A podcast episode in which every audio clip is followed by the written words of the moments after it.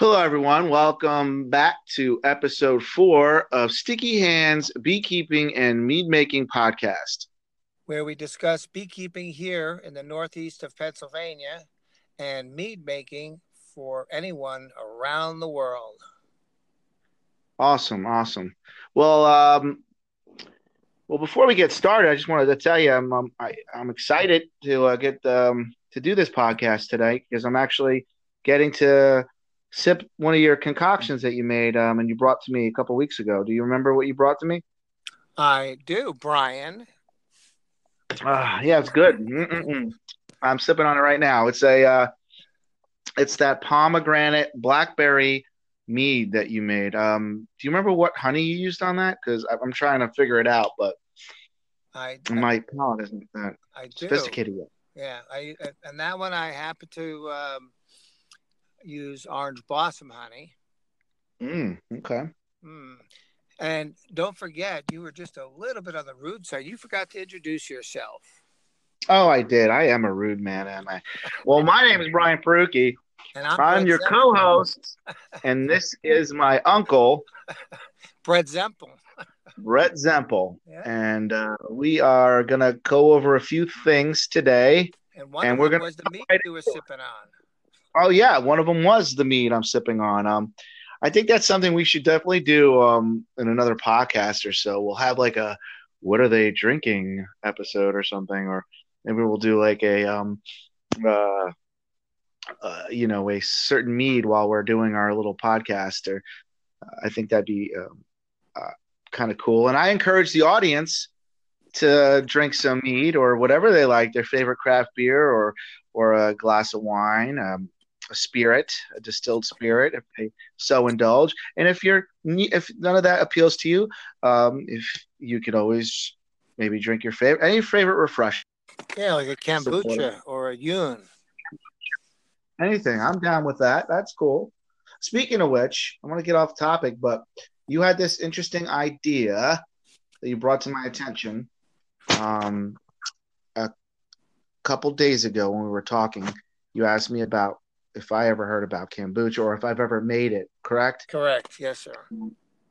So I've I've drank it. It's not my uh, favorite cup of fermented tea. Ha ha ha. Um, I've had a few, and um, I'm still trying to find one that really, really is uh, palatable for me at least. And I think it's just because I'm a, your typical um, I have that typical palate where I need that. I like that sweet, uh, sweetness level or factor to really come through. And obviously with the kombucha, it's more on that sour note side. Right. That, which is what I was going to ask you. What is it that uh, you didn't like, but you? It's the sour note that you don't like. So you don't like sour beers then?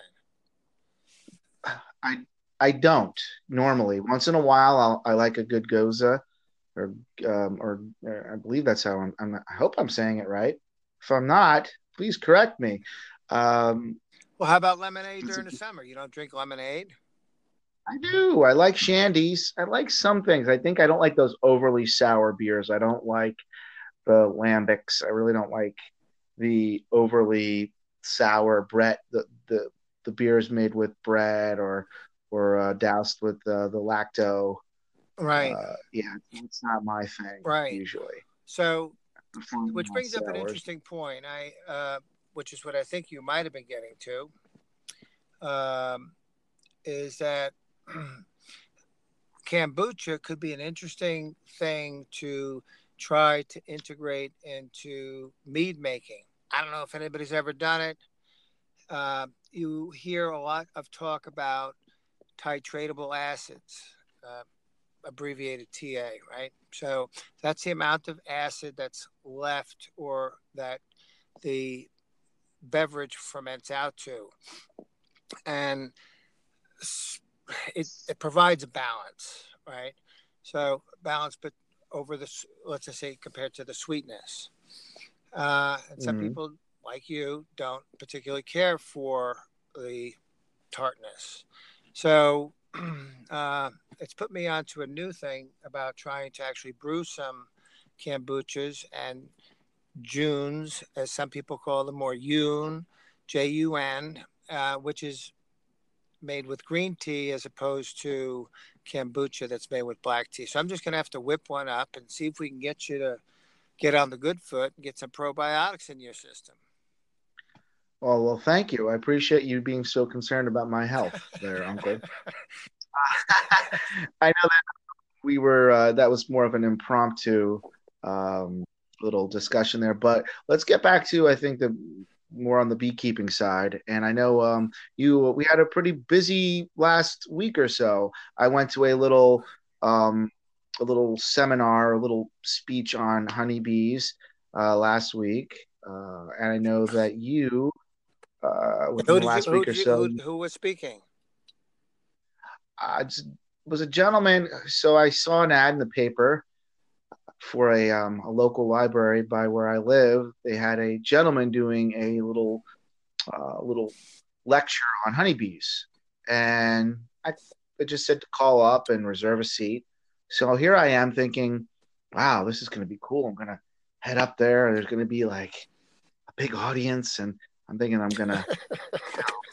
I didn't know what to think. It's my first lecture on bees at a library, so I didn't know what to think.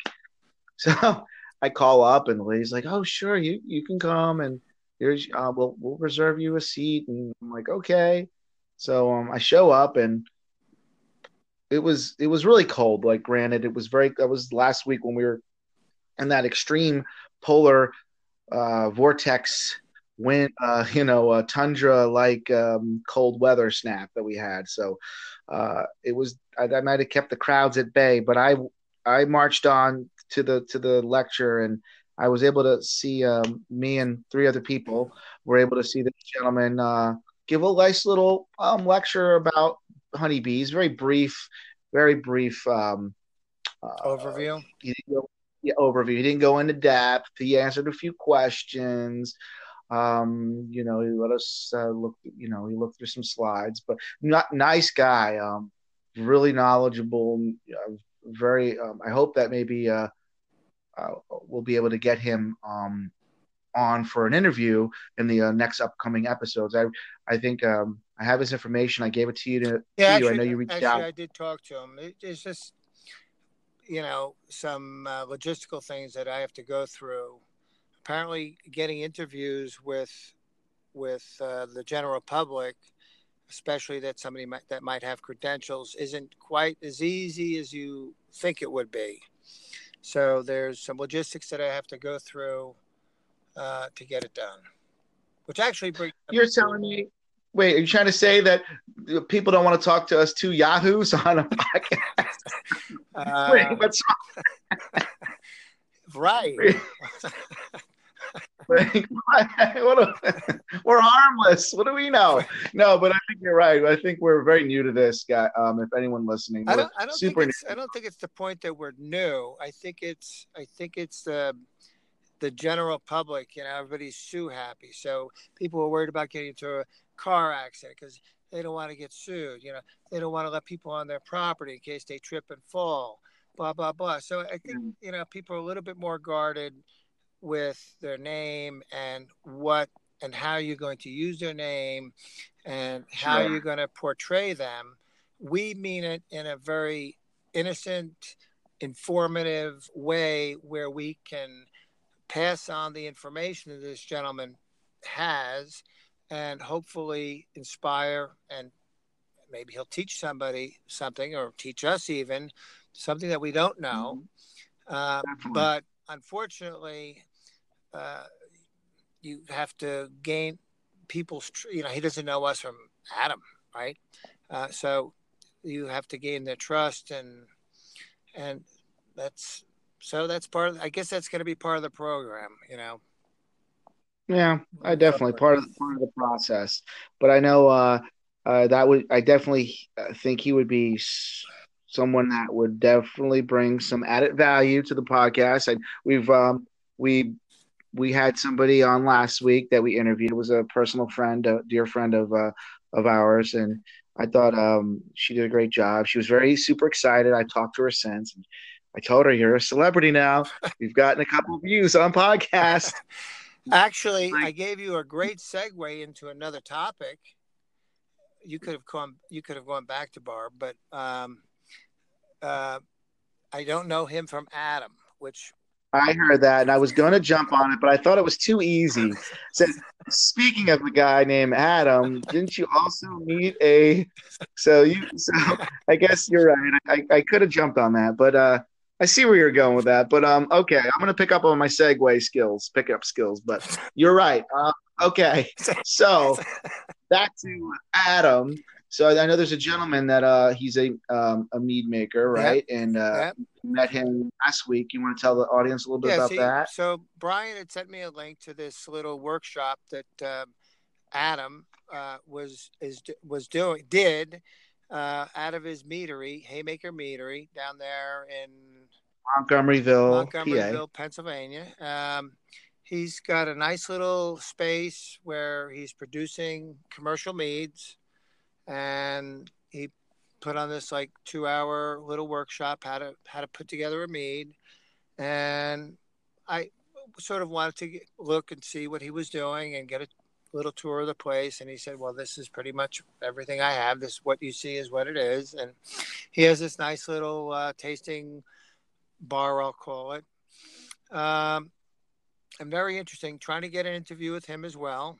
Um, I think it'd be very interesting to sit down with him and Brian and do some tastings and just discuss uh, his whole process, how he got into mead making, and uh, and get it right from him rather than me just relaying some of the stories he had told. A very interesting person, very passionate about what he does, um, and I actually held off on doing any tastings while I was there because I I really want to sit down with him and and as I'm sure you do, Brian, and, and discuss the actual meads that we're drinking with him, and sort of discover discover them together. Uh, you know, as a trio, the mead maker, uh, that being Adam, and um, and you, Brian, and myself. So, hopefully, we have a treat in store for you in the very near future where we get to interview Adam. Oh, uh, that's the only reason why I'm here. I'm just in it for the free samples. Oh boy. no, but I think that's awesome. I think uh, is that why that I have to totally... bring down free samples every time I come to see you? Yes, I'm an expensive date. Hmm.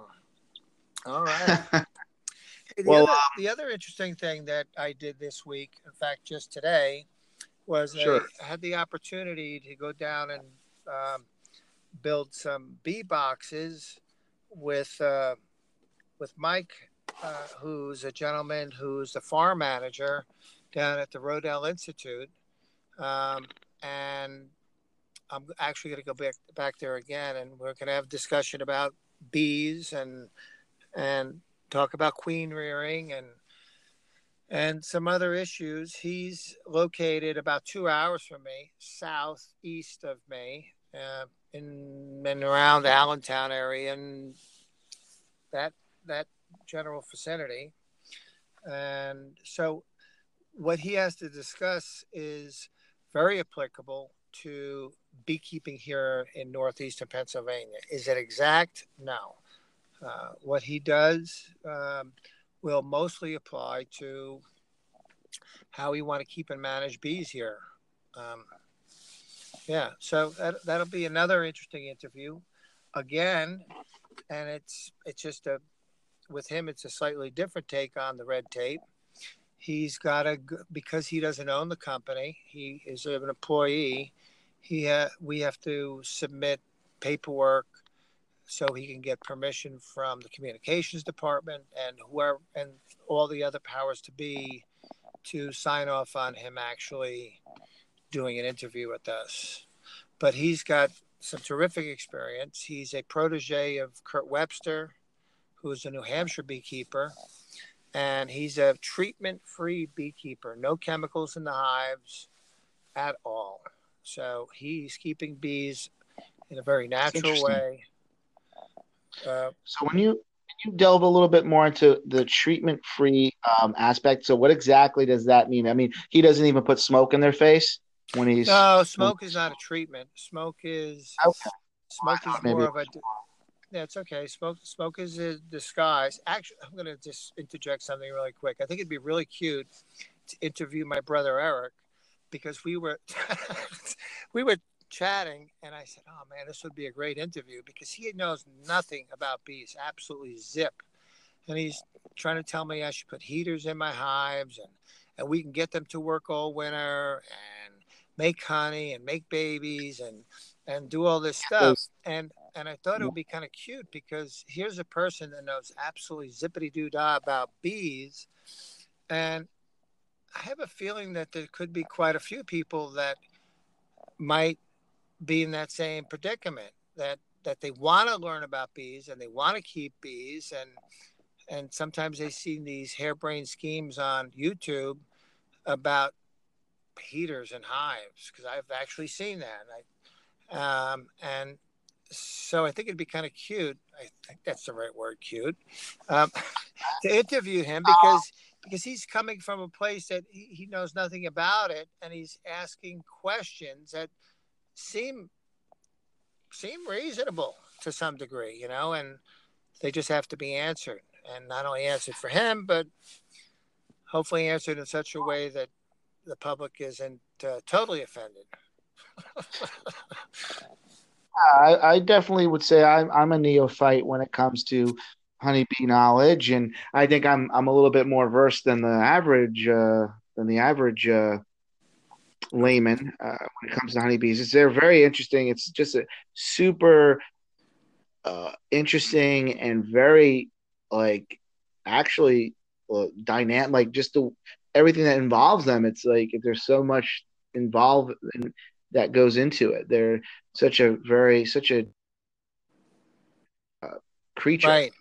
uh, you know, and yeah. So there's just like uh, so much to learn. Just when you think you've not, just when you think you've learned enough, you you you you, you you haven't. You know, there's so much more to to learn Well- about them and just the way they Well, operate, where yeah. where our match is made in heaven, so to speak, is that you are very proficient uh, in being able to taste and pull things apart and and dissect what you know meads let's just say that i've made or beers or meads that other people have made and and say other than saying oh this is good i like it you you can pick it apart. So where you know i work on the technical aspect of maybe putting it together or this this and that uh, you're like the the person that does the critiquing.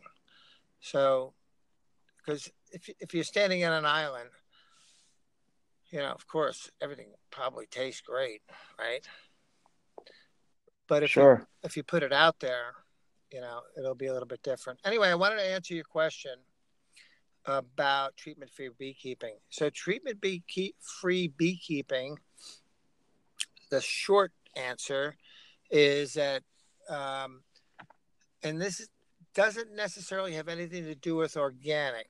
So, although they could somewhere cross paths, those two words, it, it's the treatment free beekeepers are not predicated that idea is not predicated around being organic they just don't want to treat the bees with chemicals in their hives and put chemicals into the wax which will eventually wind, wind up in well it doesn't really wind up in makeup because the people that buy the wax for makeup you know they do all kinds of tests to make sure that it is in fact chemical free um, so we don't want the chemicals in the end product, that being the honey, or if you go even further and make mead, you don't want those chemicals getting into any of that stuff.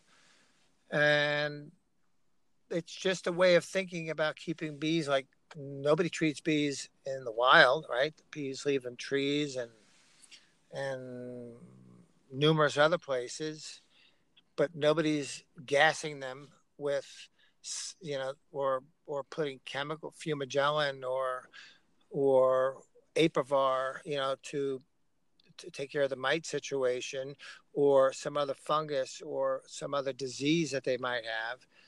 the bees are taking care of Hmm. themselves. Or if they happen to get sick, if they happen to get sick, they that colony uh, dies off, and it's it's it's the strongest will survive. It's an attrition of nature. They they go by the wayside, and the stronger colonies keep pressing on. very Darwinian. Yeah, I get that. So it's more ethical. It's more on they, they're the, basically it's more on the ethical standpoint of of, of taking care of the bees, because organic means that you'd have to certifiably know where those bees are going to get the nectar and pollen that they would be to make I their honey. correct. so, we yeah. would.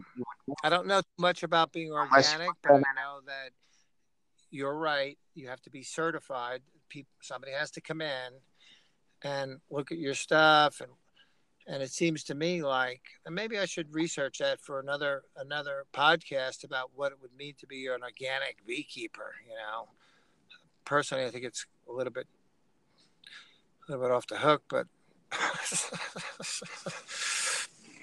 treatment free, I get. Treatment free, I agree with. To date, I have not treated my bees. You know, um, That's great, and maybe that's something that uh, you can keep doing. I, I, mean, it, I guess it all depends on uh, what you're at, what what your perspective is on on on um, raising bees. And from what I gather, you care about them and you're passionate about them, and you're you're not looking at at them as just a profit um, and profit gain. You know, it's it's more than that. If they're like your friends, you know, they're and I think that when you do when you make that correlation to to um to the bees and um and, and that you care about them and you and and and, and why would you want to do anything that would possibly hurt them you know and I, I understand that and not not to be confused to some you know there are commercial beekeepers that either produce queens or produce bees or produce honey that uh, that you are using chemical treatments. Now the fda and a whole bunch of other people whoever are passing all these laws uh, I, I, if you follow the guidelines um, the honey will be safe that's for sure if you're applying the treatments in a certain way but the wax won't. And you know these are commercial guys. These are guys that have a thousand colonies 1500 colonies 10000 colonies and and they make their living and they provide they provide incomes to people that help them take care of their bees and move bees around the country and help pollinate the almonds and the apples and the oranges and and and I unless somebody in the audience knows of a massive beekeeper that is treatment free. I'm pretty sure that most commercial beekeepers on the on the huge scale, they're all they're all treating their hives, and I'm that's not a put down in any way. That's a function of something they have to do you know to stay in business. Uh, we're talking about a treatment free beekeeping from a different perspective, from a different point of view, where it's maybe you're keeping 200 colonies, 300, 500 colonies. And um, it's just like a way of life, I, I guess you could put it. You know, it's a way of treating the bees and and I guess what you get out of it. So that that's at, at the moment that's my take on it. Uh, that probably will be an evolution over time, and I'll be able to better explain it um, from maybe from a more technical standpoint, I guess. If you're interested, that is.